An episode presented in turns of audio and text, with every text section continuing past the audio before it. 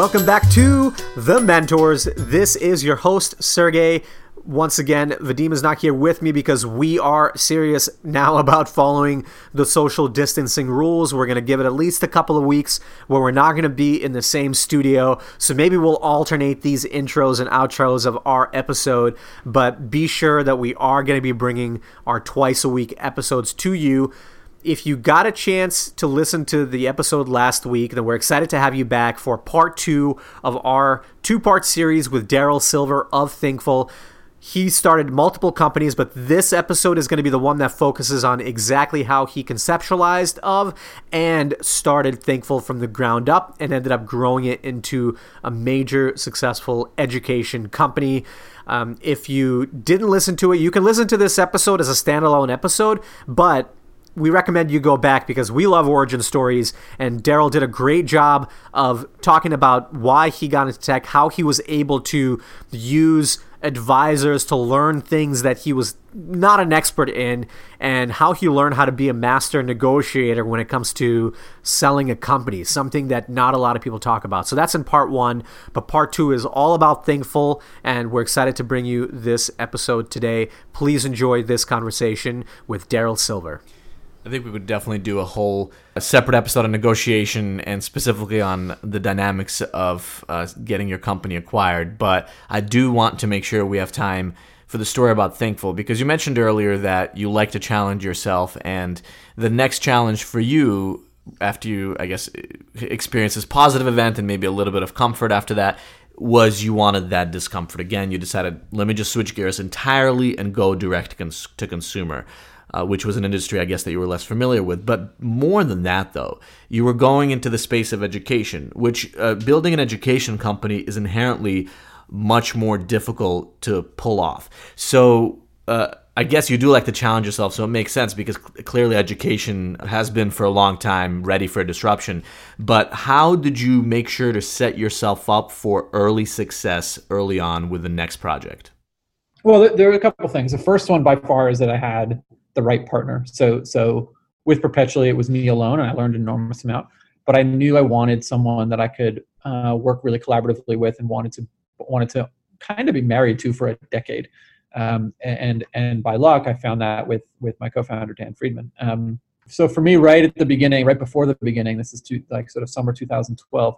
Um, the the number one thing for me was definitely having the right partner. And so by luck uh, and by by work, but but but frankly by luck, I, I found that with with Dan Friedman, my co-founder, and, and we knew we were going to basically be married for about a decade, and you know here we are, year eight, it's coming up on that decade.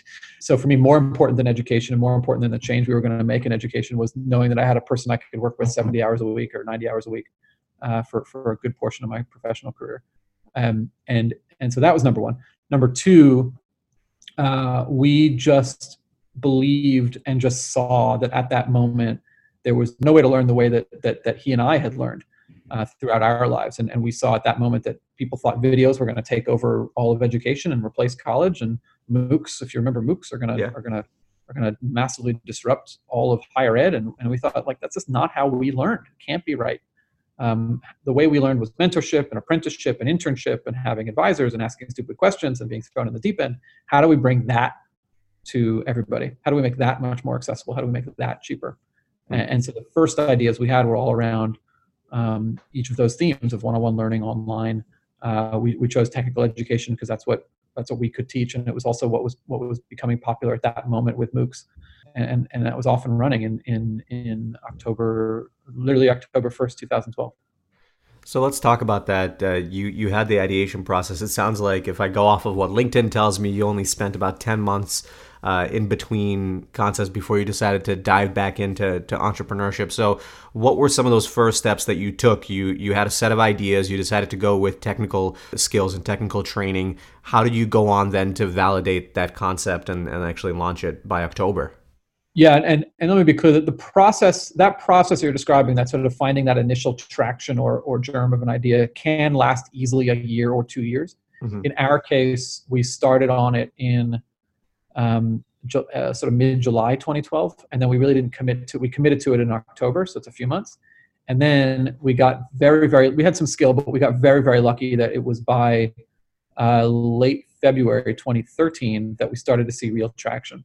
Hmm. Um, and so, so that's a very fast turnaround. That that's sort of nine months or so. Yeah. Um, uh, and it because because easily I was assuming it was going to take us two years, right? And two years of struggle to really figure out anything. But no, we got it done in a few months. And some of the key things we did, uh, which which are very easy to miss, but the, the some of the key things we did are summarized with this one afternoon um, when when Dan and I were trying to figure out uh, kind of what to do next with this idea. We had this idea for online. We had this idea for one-on-one mentorship. We we had friends that would mentor. We had talked to a couple of them, and we were sitting around trying to figure out exactly what to do. And Dan said, "Well, we should offer a class. We need to just offer a class." And so that was it. Like it just, if you're going to make a school, the thing a school does is offer a class. Just offer a class. And we had a singular goal. We had a singular focus. We had, we said, okay, like Darrell, go find some students who who people that we think should take this class, get them to enroll. And Dan, and then and Dan's job was okay, build the curriculum uh, and and you know like write write the curriculum um, uh, and and start getting ready for a class that we're going to launch right before Thanksgiving. Um, and and we just picked the most important goal for getting the business to the next proof point, or de, or it's often called de-risking the biggest unknown, or removing the biggest unknown at that moment. And we just went off and, and focused on that.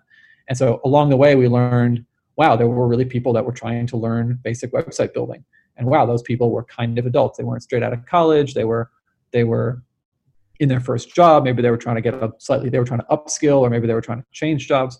We didn't really know, but we knew we started to get that feedback very quickly when we asked people to enroll. And and um, asking people to enroll was literally posting on Facebook for our friends. It was anything you could find to do to get people to enroll. We had no website. We had a website that had sorry, we had a website. We had a single page website that had a ability to put your email address in. And we didn't know what to do on the other side of putting your email address in, but we figured we should have one of those. Um, and so we said, so I remember thinking, how are we going to get the, how are we going to tell anybody what's in this program? We don't have a website. We don't have an app that they can log into and see anything. And so we said, okay, let's create a one page PDF. Or I think I said, let's create a one page PDF of the curriculum, outline the curriculum, sort of obvious. And then Dan did that and it didn't fill the page. It had a, it was a PDF that didn't fill a single page. It was very out. It was because it didn't exist, right? We were trying to convince people that they could learn to code, and learning to code, um, you didn't have people didn't know what they were learning. They were trusting us to know what to teach them, and so we had to be very superficial. Like roughly speaking, you have to be reasonably superficial about what you're going to teach when you give a syllabus. And so it, we couldn't think of anything to fill the page. Um, and so I said, okay, well, like turn the page sideways and cut it in half. Make it half a page. Just make it a smaller PDF. Right? so you know, just simplify it, right? And and and and you're just trying to make it seem legitimate, right? And that's the whole journey of creating a company is to make yourself seem legitimate at the next stage. So so just make it seem legitimate. So we just cut the PDF in half, um, and then sent that out. And then we had you know you worked at that, and and and we found people that wanted to learn those skills, and we asked them for three hundred dollars a month. Sorry, two hundred fifty dollars a month um, for the three months that we chose it was going to take. And like all these guesses, all these numbers, you just plug in a number. You can do all the market research you want, but just stick a number in there and just take a guess, and you will find that you are right most of the time, or you are right a lot long, right a lot more often than you are wrong.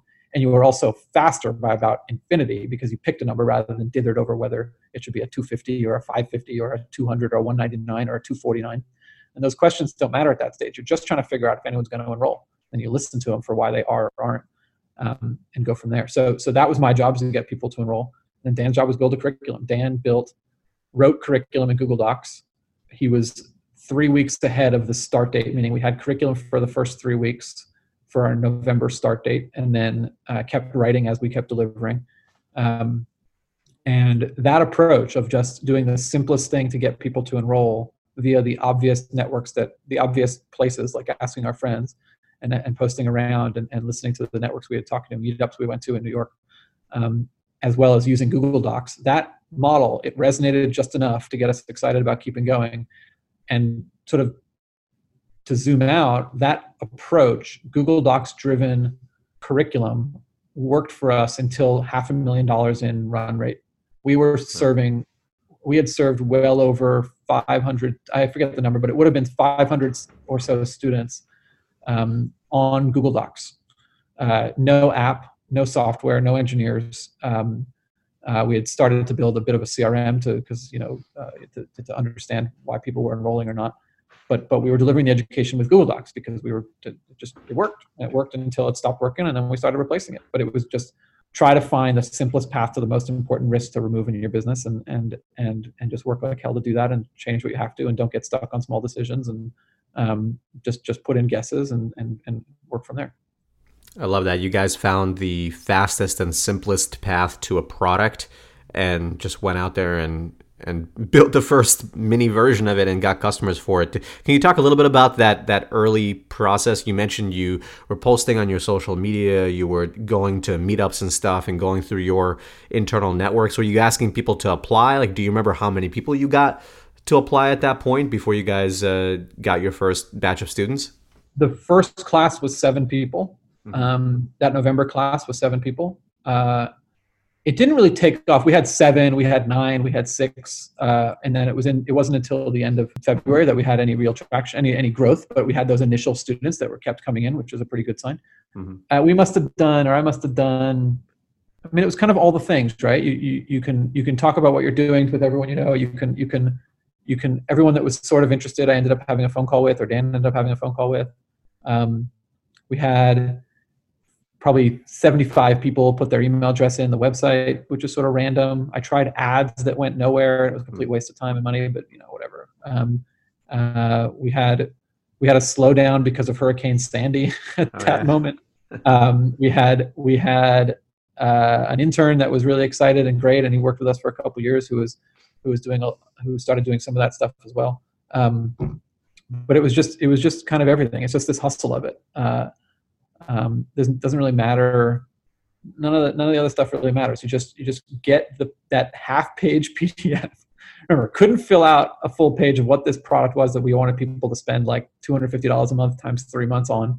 Hmm. Like seven hundred fifty dollars is a big purchase. We couldn't fill out a single page PDF, but we knew that if we could get it in front of people and get their reaction, their real reaction to whether they would enroll, not what do you think of this in theory, but would you actually like, are you ready to take this class right now? Um, we knew we would learn that people were interested or we knew we would learn that people weren't interested and those those big big lessons are the things you're looking for in those early days. You're not looking for the nuance of a million little details. You're just looking for the big blunt yes or no from a customer. Um, and so it was I, I don't you know with seven students. We must have had 200 email addresses. We must have had um, 500 conversations something like that. Yeah and it sounds like you pretty quickly started to notice that the people that were interested in acquiring these skills were adults, uh, people that maybe were trying to change careers or upskill. Uh, so, how did you then go from because with the Google Docs curriculum and process, to go from from zero to half a million in, in run rate revenue run rate is uh, is substantial. What kind of processes or repeatable processes did you then start to to do that you know that actually worked. So you you tried a bunch of experiments ads didn't work direct outreach did. What did you then repeat to double down and get more and more students to grow up to that half a million dollar run rate? Yeah there were there were two big events and um uh, they're illustrative of a couple of good tricks that that startups do in those early days. One is we were um, very fast to respond to a to a market event. So so at that moment in New York, we believe, and this was my history. I went from finance to tech. We believed that there was a um, migration from finance to tech that should happen and that was going to happen. We already kind of had that opinion that after 2008 there was going to be a big exodus, voluntary or not, from finance, uh, and then people were going to move into other fields. And technology was sort of the tech sector or startups was, was obviously going to be one of them. And so we had that coming in, and then one day I noticed that there was a uh, layoff of of of uh, I think 4,000 workers at Citi, Citigroup, Citibank. Wow. Um, and uh, we put up a web page very quickly that said, if you've been laid off from Citi, we will give you this course for free. And um, it, you know, we had a blue background that matched the Citi logo, and and um, and we just put up this web page, and then posted it to Hacker News, which at that time was a little easier to to to, to navigate or to game, frankly. Um, and uh, it got it, it made it to the top of Hacker News for several hours. It got a lot of traffic, and then TechCrunch, which at that time was was pretty central, was more central to the tech ecosystem than it is today. The still pretty central, pretty central, but but it really dominated the discussion for for tech. Um, someone from TechCrunch reached out and was like, "What's going on with this? And where are you getting it? And how many people have applied?" And then um, wrote a story about it the next day. And if you looked at our Google Analytics traffic, it was I don't know, 40 people a day. And then this Hacker News thing made it to like like 2,000 for two days, and then this Tech TechCrunch thing made it to 5,000 for another day. And so there's this big blip, blip, blip, blip, and that generated a lot of interest relative to our scale. And it showed us that we had something real to work on because it resonated with people, not from a product point of view, but resonated with people on a on a sort of personal level. They were like, yeah, like there is an exodus from finance, and yeah, there should be a, a way to make that transition easier. And um, and and that that resonated at a deep level, which is very very central to product market fit. It's not just about that. The purchase is key, and that's where the economics are. But but you want to know that you're, you know, especially in a direct to consumer product, you want to know that you're onto something that that resonates with a person's uh, morals and ethics and what they think should be in the world, uh, and that's what makes a word of mouth really drive. Uh, and so so so that really hit that, but it was just a spike. But it was really really important because um, it really told us that we were onto something big. Um, that's the first event. The second event was when we announced our what is now called a pre-seed round, um, and we were able to announce that we had a, a, fancy investor, and it and and it and it did something very else that's important in the mark in, in building a consumer product, which especially in education, which is trust. We were able to establish that we were a real business that someone with clout had um, believed in enough to put their money on the line for, and we were able to set ourselves apart from the kind of just a little bit from the noise of a lot of folks that were just you know two people in a room trying to trying to sell something. Um, and that that stamp of trust in education especially is very key. Um, and it really set us up. So so those two events set us up for what turned out to be the sort of real hallmark of product market fit. And i honestly i hate describing this story in detail, so I'll give the overview because it's, it's, sort of when you see it, it's easy, but before you see it, it's really very frustrating to hear people talk about it. Hmm. But we saw very organic growth for about 14 months, uh, yeah. 26% month over month growth for 14 months, starting from a zero baseline, but that that compounds very quickly. Right. Um, and it was that that that true sign of product market fit. This this concept of flying off the shelves. Hmm. Um, but but honestly, that's a lagging indicator of all the work we had done in the prior 10 months. And product market fit is like easy to spot once it's out there and it's like it's, it's just a lagging indicator of the work you've already put in. So, yeah. but that's that's what we really had something that became a real company, and that's what drove to that five hundred thousand in, in run rate. Yeah, no, that's a that's a great story, and you know I think I've seen some VC write about write about this as like a startup zeitgeist uh, uh, crossover or fit. I don't know exactly how it was phrased, but uh, the zeitgeist of the moment and what you're offering actually fitting that moment. I remember 2012, 2013 pretty well, and you could feel that people there was going to be an exodus from finance and sounds like you guys uh, saw that and timed it pretty well. Yeah well uh, thank you for the credit. I mean we we we saw that for sure. We were the right place at the right time and we had validation when we saw the resonate when we saw things resonate with the Citi promotion and then we had the stamp of approval or something that something that just helped us establish trust uh, in a market that requires trust in a product that requires trust. Hmm. um, but that's right and it, it's it's keep in mind that moment the people that were enrolling are those that were most impacted those that were graduating in 2008 so our students are 30 still remain about 30 years old. Yeah. that student body is a, largely those that graduated college and not largely anymore but but but at that time graduated college in 2008 into one of the worst economies. We're about to go into a very uncertain period um, and the reason that people in startups get get kind of the most creative among us get kind of piqued in our interest is that is that inside of that kind of churn in the economy is the next generation of new ideas and new technologies and new adoption. So obviously, working from home is huge. Obviously, um, the disruption and change in retail is huge. Obviously, the economic hardships are going to be massive, and the government takeovers of the economy are going to be massive. But over the next couple years, um, is is this the sort of seeds of the future in a way that's that's hard to see right now and is not in anyone's top of mind it shouldn't be and we should all be working with our families and but is really something that important that happens. And so it's not a coincidence that Thinkful success followed 2008 and it's not a coincidence that moocs followed 2008 as well and these things are all very connected absolutely. No, you're absolutely right and i can tell you from personal experience i you know i work with uh, dozens of entrepreneurs at the entrepreneurial institute at nyu and there's only a few really you can count on one hand that are discouraged by this. Most people, they're seeing the opportunity in the ability to offer consumers and businesses real value in this difficult time. And I think some companies will come out on top. So you're absolutely right. Um, you know, I think to to wrap up this interview in the last couple of minutes, I do want to make sure we talk about this one thing, which is if you want to learn listening to, if you're listening to the show you want to learn more about uh, darrell's and thinkful's philosophy on education you can go on thinkful.com you can go on darrell silver's website darrellsilver.com is it with two r's two l's but it's your blog and he talks a lot about his philosophy but one of the things that you read a lot about uh, your philosophy on education, the future of higher ed, but one of the things that you write about is the importance of, of keeping education both affordable and accessible to students. Most coding schools were not able to do that successfully. Prices keep kept rising over the years, right? As the coding bootcamp model kind of peaked in the in the uh, mid 2010s, 2010s. But can you talk a little bit about you know how you were able to do that at Thinkful, how you're able to maintain the quality and accessibility, but also keep it affordable. Uh, how is that possible? How do you think others can do it? Yeah, I mean, we, we, should break that into two real quick. I mean, Thinkful as an online provider of uh, effectively infinite scale for for an outcomes based program that that is the core competency we built for for seven years. Um, now, our prices did go up steadily every almost every year, and and the market tolerates a lot higher price. But with Chegg, and this is this was we, we spoke a lot about having the right personality and the right the right right opinions about what the future should be with your with your future acquirer with your partner is with Chegg, we really, really came to believe in 29 throughout 2019 that there needs to be a force to lower prices but still maintain outcomes-based education. Meaning you, you can you can offer inexpensive education products and a lot of people do and they they have a much lower expect this customer and the product offer and give a much lower expectation of uh, outcome and sort of salary change or, or career change.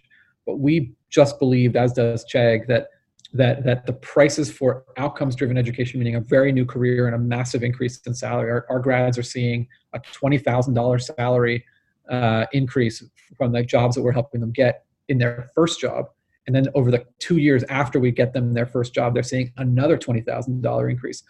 A lot of schools believe that that increase should kind of go back to the school, that the student should pay $20,000, $30,000 for that education. Hmm. Now, we just think that that excludes a lot of people. You can make fancy financials to, to make it seem like you're not taking out debt, but fundamentally, we just think those prices, if they come down, they're going to be able to serve more students. Uh, and that'll be a bigger impact on the market, bigger impact on the world, bigger impact on the future of wealth inequality, frankly. And so, so one of our big opinions going into the Chegg acquisition was if we lower prices, we'll be able to serve more people and still maintain the outcomes we have. We picked a partner in Chegg that has the technology and experience to allow lower cost of delivery to make that possible we, and still maintain profitability and sustainability. Uh, we picked a partner in Chegg that was able to look over a five-year horizon for, for what's possible in the market and what should be in the market and then we picked a rare partner and they picked a rare a rare company that said like yeah prices are too high. It feels like it'll serve our bottom line to raise that tuition another $10,000 or another $5,000 another $500 but but actually that's short-term thinking. You're excluding people who are still going through the same career transitions as everybody else and who still have aspirations but don't have the don't can't afford uh, that kind of education. And uh, and and we just we just think there's a much bigger opportunity and need to, to lower prices for outcomes-based education. Um, so, so we became quite passionate about that through 2019. Our prices had been going up, and that's what drove us to say, "Gee, is that really going to help us reach more people if we raise prices?" And the obvious answer is no. Sometimes the biggest answers in business are the really, really obvious ones. If we keep raising prices, we're not going to serve more people. We're going to serve fewer people. That's the wrong direction. That's not why we started this business. Um, and so we think this next trend in, in skills-based education and adult learning is to be very rigorous and transparent about the outcomes while also lowering prices. Uh, and that's really what we're committed to with Chegg and what Chegg's committed to with Thinkful. Hmm. Well, glad you were able to do that. You know, set a goal and, and think about the impact and value first, and how you could actually kind of move in the in the trend that makes it more accessible to people. And, and of course, it sounds like you did that with the partner that you chose. So it's great that you did that because we, we feel that if more organizations like your own take that as the North Star, they're going to make better decisions ultimately for the students. And it's going to force the rest of the market, and of course, a big part of the market is higher ed, to follow suit and figure out how to innovate and adapt and adjust to make sure that the student's value is placed first and not the bottom line. So it's we're really glad that you were able to accomplish that with Chegg, and we're excited to follow um, your journey. So, Darrell Silver, thank you so much for joining us on the show. You gave a, a, ton of insight, I think, for the early stage entrepreneurs that are listening, but also the people who, every single person that's thinking about their education, thinking about how they can improve their skills. Clearly, the best way to do that is through experience. And if you're able to be resourceful, to find people that can help guide you through that experience. But then obviously there's other um, incredible programs out there, some of which are taken uh, the lead by uh, folks like Darrell and, and Thinkful that can also help you along the way. Darrell Silver, thank you so much for joining us on the show, and we're looking forward to continuing to follow Thinkful and Chegg's progress in education. Thank you very much. Thanks for the opportunity. Awesome, that was great. Thanks, Darrell. Yeah, I feel like we could go for, for even a couple more hours. If we were Joe Rogan, maybe we'd be able to keep you on.